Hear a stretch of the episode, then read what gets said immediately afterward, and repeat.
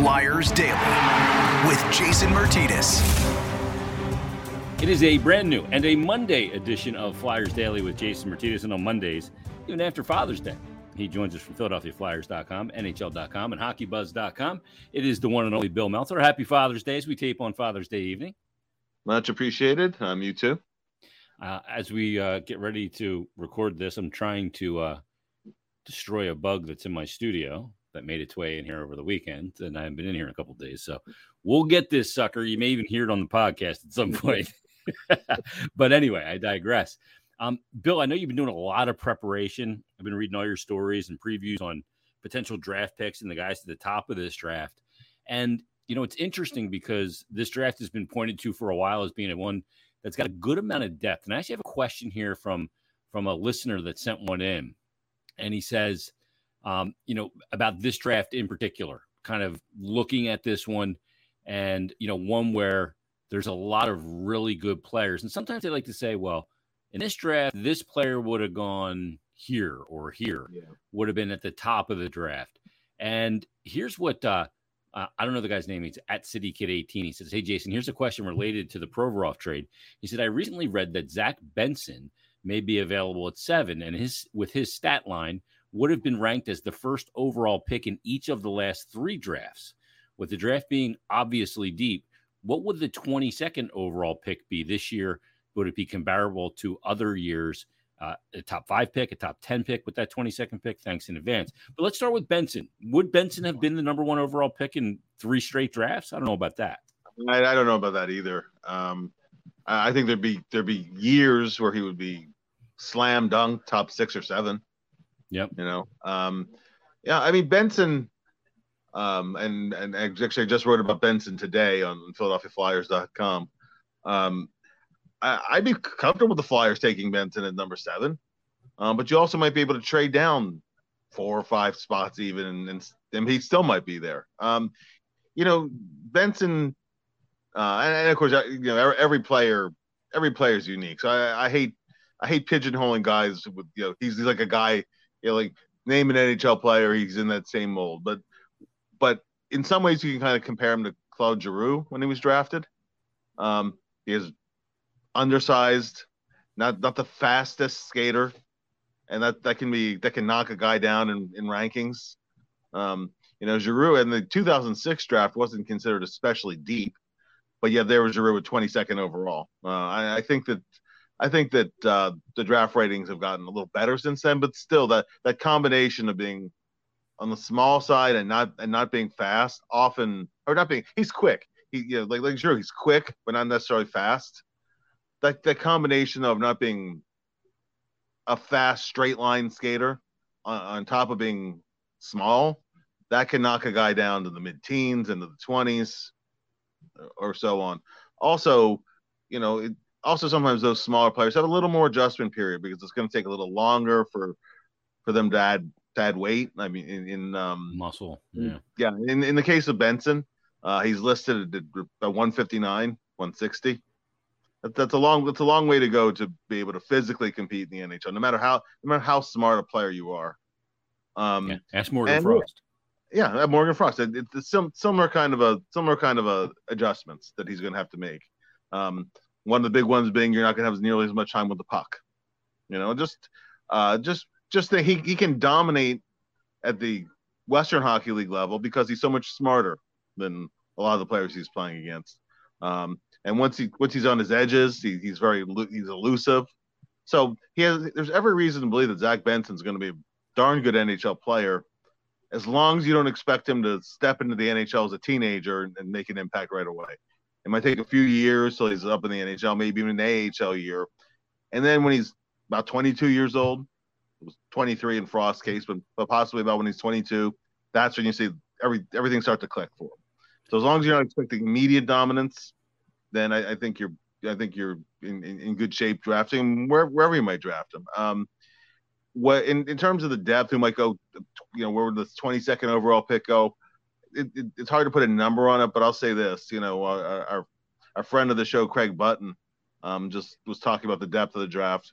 And he said, in his estimation, there are 20 to 24 guys that you can that he could say without without stretching too much to say this guy could be a, a top four defenseman or top six forward. Yeah, that, that's, that's, a that's, that's pretty darn good. draft. That's a yeah. pretty darn good draft stuff. Yeah, if you're prognosticating that kind of bulk with what I mean, you're, you're talking about lofty status, top six forward and a yeah. top four D. Um, you know, one thing about it, Bill, too, is we know how patient Flyers Twitter is. so it takes a guy a little bit of time. They'd like to. I think sometimes you want a guy that's going to have an impact earlier, but maybe not as great. You know, but and there's some players that could have a bigger impact, a greater impact, but it'll take longer to see it. Sure. And you know, like in a case like Giroux, you know, with the way the NHL has changed and is so much about skating and skill, and maybe to the eye test, like he doesn't pop skill, he pops hockey awareness and hockey IQ because we know now. Like I, I, I remember early in his career, I was like, this guy's always in the right spot, always on the right side of the puck, always reading the play, going to the place where the puck ends up going. And that's just not a thing you can teach, and it doesn't show up in a combine. Shows up with eyes on. Um, you know, for a guy like Giroux in today's game, he may have been even second round draft sure. pick because of the skating. I mean, the skating's not bad, but it's not the most. He like on a rocking chair as he kind of plows his way through a neutral zone. I, I, absolutely, absolutely. Um, and sometimes if you're a little bigger, they'll be a little bit more forgiving on the skating yeah. side where you're, where you're ranked. And you know, if you're small and you can fly, or if you have well, Connor Bedard's not a good not a good example because his skills are just so off the charts. But you know, if you're you're on the small side, yeah, fly, yeah. So you know, yeah, but if if you have like a you know you can skate like McDavid or in that that that universe and you're small, they'll overlook it, you know. Mm-hmm. But but if you're you know if you're on the small side and you're kind of an average straight line skater, even if you're elusive, you know you, you fall in a draft. I mean Mark Recchi, and it's, an, it's a whole other era, but I mean Mark Recchi's a Hall of Famer. If he wasn't five ten and his skating didn't look so ugly, you know. But but he got he got from he was quick and he was smart and he anticipated. He got he always got from point A to point B. So that's that's something that if you you know you're putting a stopwatch on or something would be this guy's this guy's you know not necessarily a top end guy, and he played in the league forever and had a Hall of Fame career. Everybody's going to be different. So you just it, and it, the draft is, and this is I guess this bears repeating, and we're probably going to repeat it again. The draft is a starting spot; it's not an endpoint.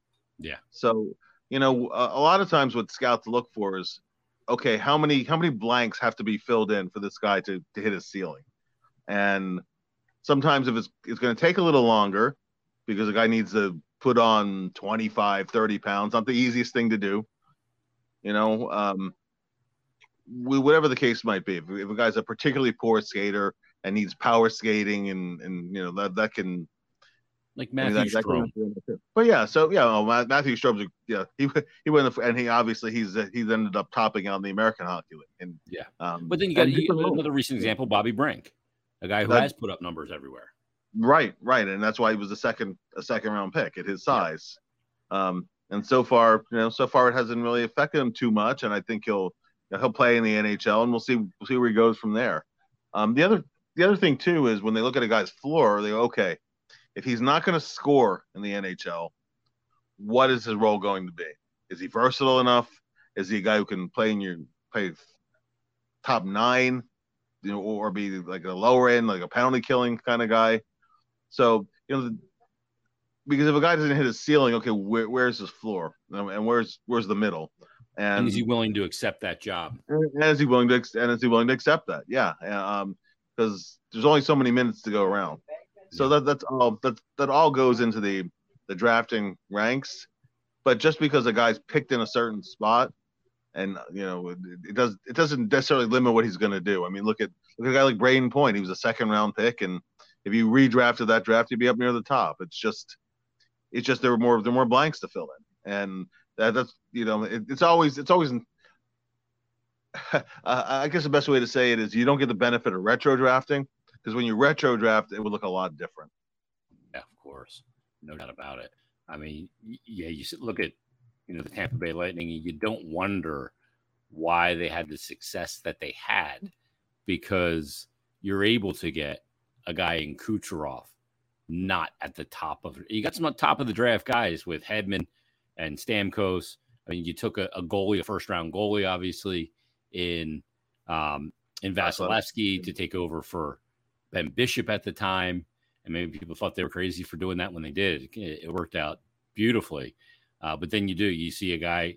I mean, Brayden Point was actually a third round. He's a 79th overall pick. Cooch is in the second round. He's like in the 50s. It's crazy, but that that's how you got to build in today's game.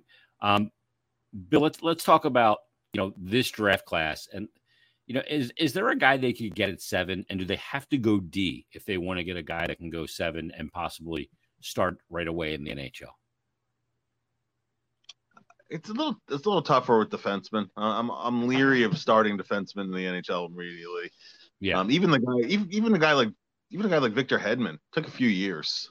Yep. You know, um, I, I I mean sometimes sometimes the guy just takes a big jump in his draft plus one year, and then maybe he might be ready a year after that. Um, I I don't know that there's anybody who's gonna any defenseman who are gonna jump right away, but sometimes you know, sometimes a, a guy who goes significantly later might end up being a better defenseman in the in the long haul than uh, you know the, the first defenseman off the board. And and there's some guys who jumped this year. Uh, Tom Willander, Thomas Willander, this year. Now now you hear that he's well, you know, there's a good chance he's going to be the second defenseman off the board. You know, you you've heard uh, Axel Sandin Pellikka and now it seems like uh, Willander is the hotter name of the two, and he might actually be the second defenseman off the board.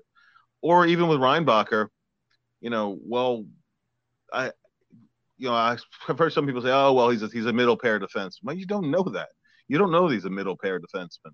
Um, really, the only thing he's kind of lacking is a little bit of offense in his game, and that that can come along. Not you, know, you look at sometimes the guys are the best two-way defensemen, even sometimes the best offensive defensemen and uh, you look at their draft year, and they might have had seven, eight points, um, particularly the European guys. Yeah. And you know, so it's uh, defense defensemen are, are really a crapshoot. I mean, the Flyers don't have the best history of developing defensemen, but it's actually gotten better. Um, if you look from the 2010s onward, I mean, there were a long there was a long time where the Flyers just have entire blue lines with with no homegrown guys or maybe one. So they're but it's a, it's just it's a harder position to uh, to nail because uh, to me forwards are a little bit easier to to project a few years out. Um, yeah, you know, I, mean, I don't mean if you have like a, a, Drew Doughty or a Victor Hedman who were just slam dunks to go near the top of the draft, a Chris Pronger. You know, at some point it's going to click for them. But but those guys those guys are rare. You know. Yeah. Um, well, their, so, their, performance isn't as predicated on statistical numbers either. Exactly, exactly. There, there's so much. There's so much in a in defenseman game. So much of it is about detail and small plays, um, and small plays that that sometimes don't even jump out because it's it's killing a play before it gets dangerous, and it it's uh, you, know, you, you have a good gap, a quick stick, and the play is broken up, uh, and you do you know you make it look easy, but the same another defenseman who's not not as hockey savvy that's that's a, great A scoring chance, and you might not even notice the difference other than geez, he doesn't seem to be in the ice for a lot of chances and goals. That's really that's where where it hits you over repeated viewings. Bill, where's the first spot in the draft where you could kind of see a general manager throw a curveball? You have Chicago, they're going to take Bedard. Anaheim, I'm assuming they're taking Fantilli. Right. Now Columbus, you know, Michkov is apparently coming to the draft and taking yep. meetings and, and all of that. Is is Jarmo a guy that's going to go, okay, I'm going to swing at Michkov, or is he going to go, I'm going Carlsson for all the reasons, country, all of that stuff? You know, the the, the fact yeah, that Carlsson Jarmo, can probably help him quicker yeah. and he needs it quicker. Jarmo, Jarmo's pretty bold. Yeah. You know, if Jarmo likes a guy, he's going to take him. Um, so I, I, don't I don't think he's going to necessarily go by the rankings you know, by, by the public rankings. I mean, they're going to go the internal rankings, but I mean that I don't see him going safe for the safe the sake of going safe. I, I, think any spot from three on down, there could be there could be surprises, and there might be somebody. Let's say you know you see you see a lot of mocks that'll have um, Carlsson three and Smith at four. Could it go that way? It could go that way, but um, know, not necessarily, not necessarily. And uh, and we were just talking about Benson. I mean, Benson Benson could be a guy who could slide up. Somebody could look at, geez, this guy's because uh, has a level of hockey smarts plus plus the skill. You know what? We're going to roll the dice. We're going to go with that, and it, it, wouldn't be a reach either. That's that's why this you know why the draft is called so is why it was being such a deep draft. Um, and we don't, uh, we don't Mike, we don't know we don't know the temptation of Mike Grier with San Jose. Like exactly, exactly, exactly, and, and where you know who who really likes Reinbacher? Could could it be ahead of the Flyers pick? Yep. You know, um, and it very it very easily could. Um, you know, could it even be? Could even be uh, Willander slips into the top ten, quite possibly. You know, and um, or you know, or sometimes the team goes off the board significantly. Um, I remember it was 2007. Uh, nobody had Hickey going fourth overall. A lot of a lot of rankings had him in the 20s, and that was a year that didn't especially click. Although he did eventually play in the NHL. And a great example of going off the board, probably the ultimate example, was the Flyers taking Peter Forsberg in in, in 91. Yeah. And that's a guy who, who the Hockey News had, I think, was 25th. And you read, you read his write up in there because there, there weren't a million scouting sources back then. You, you kind of had to go with the Hockey News draft preview. But but the uh, in there they had him 25th. Um, the, the only thing Mike Pomichter is famous for is that they ranked him ahead of Forsberg. Yeah. You know, um, but it, but what they described Forsberg in there was a was a safe second rounder who could slip into the first, and they compared him to uh, uh, Thomas Steen, but but he won't be as good, right? And Thomas Steen was a good player, but yeah. you know, I mean that that's a case where I mean people were shocked when the Flyers took Forsberg, although although McKenzie was tipped off. It's it's great. If anybody anybody wants to go back on YouTube and watch Peter Forsberg at the '91 draft, and uh, you know McKenzie says, "Well, I've heard Philadelphia likes the, the Swedish kid Peter Forsberg. Uh, it sounds like they might take him, although no other team would take him this early. It's wow. right. It's right on there. And and it's funny too because Peter's English became virtually unaccented. You know, like Peter never sounded Swedish; he sounded almost American he had he has trouble communicating in English at that, that point in his life. So it's uh, I de- definitely go on YouTube and, and Google 91 draft Peter Forsberg. But um, so sometimes you go off the board and, and it pays off big. Sometimes you go off the board and, and like a Jay O'Brien pick and it doesn't work out. So that's uh, that's part of the fun of the draft. Did, not he play on a line with Steen at World Juniors and back on his team back in Finland? Uh, Markus Naslund. Or Markus, Markus Naslund. That's right. Yeah, him and Naslund. Yeah. That's right. I remember hearing some, him tell some stories about that. Um, which brings us to our, our next uh, element here. Jay Young uh, sent me a DM, Billy. He said, Hey, Jason, been a long time listener here, first time caller. Uh, thank you, so to speak. He said, I've seen rumblings that Jesse Puljujarvi may not be signed by the Canes to an extension this offseason.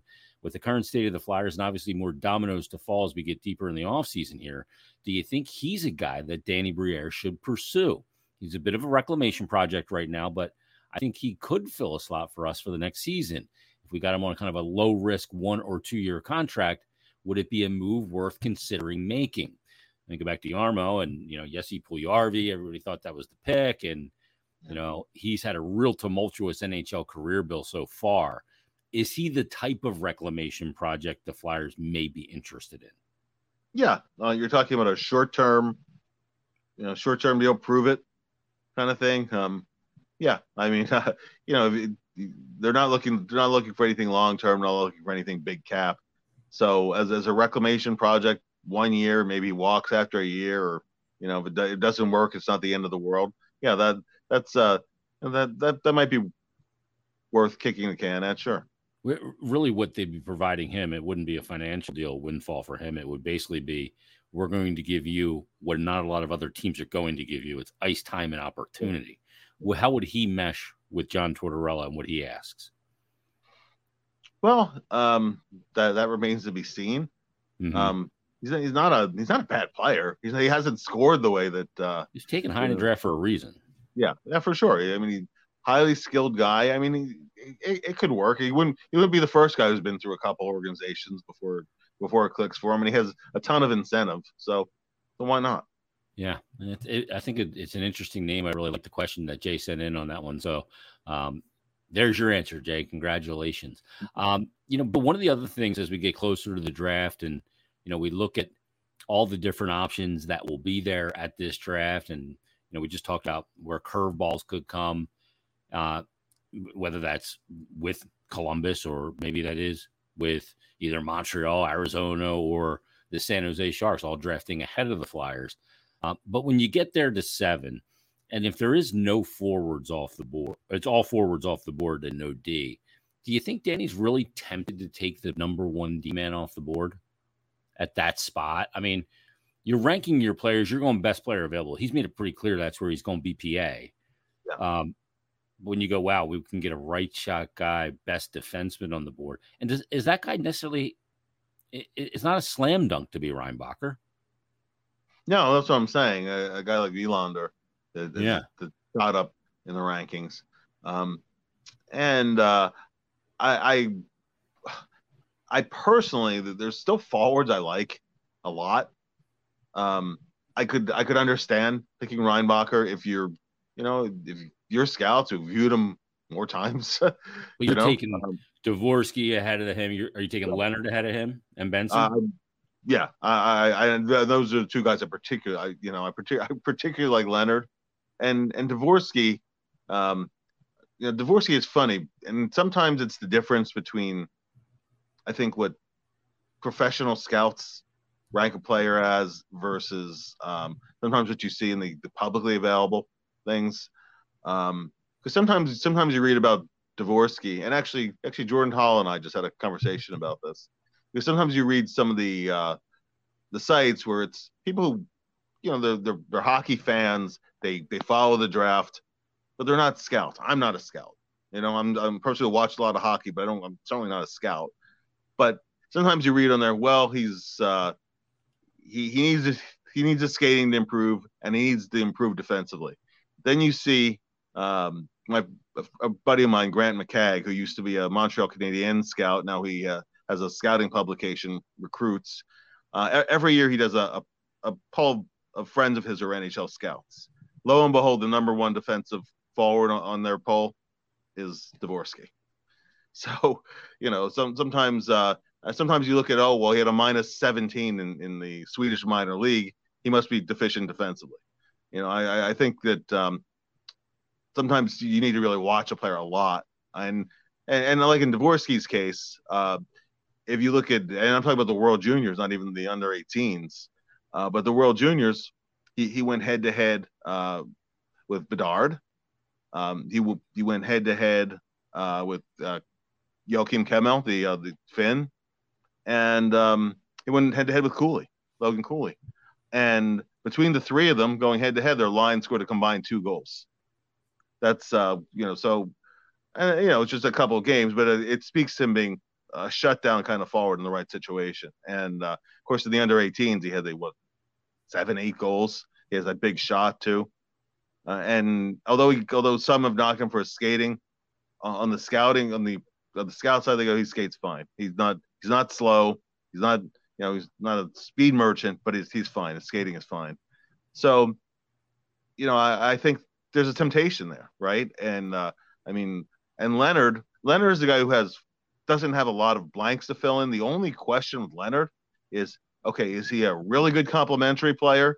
If if he has elite skill around him, or is he a star in his own right? But you look at him, I mean, he's physically mature.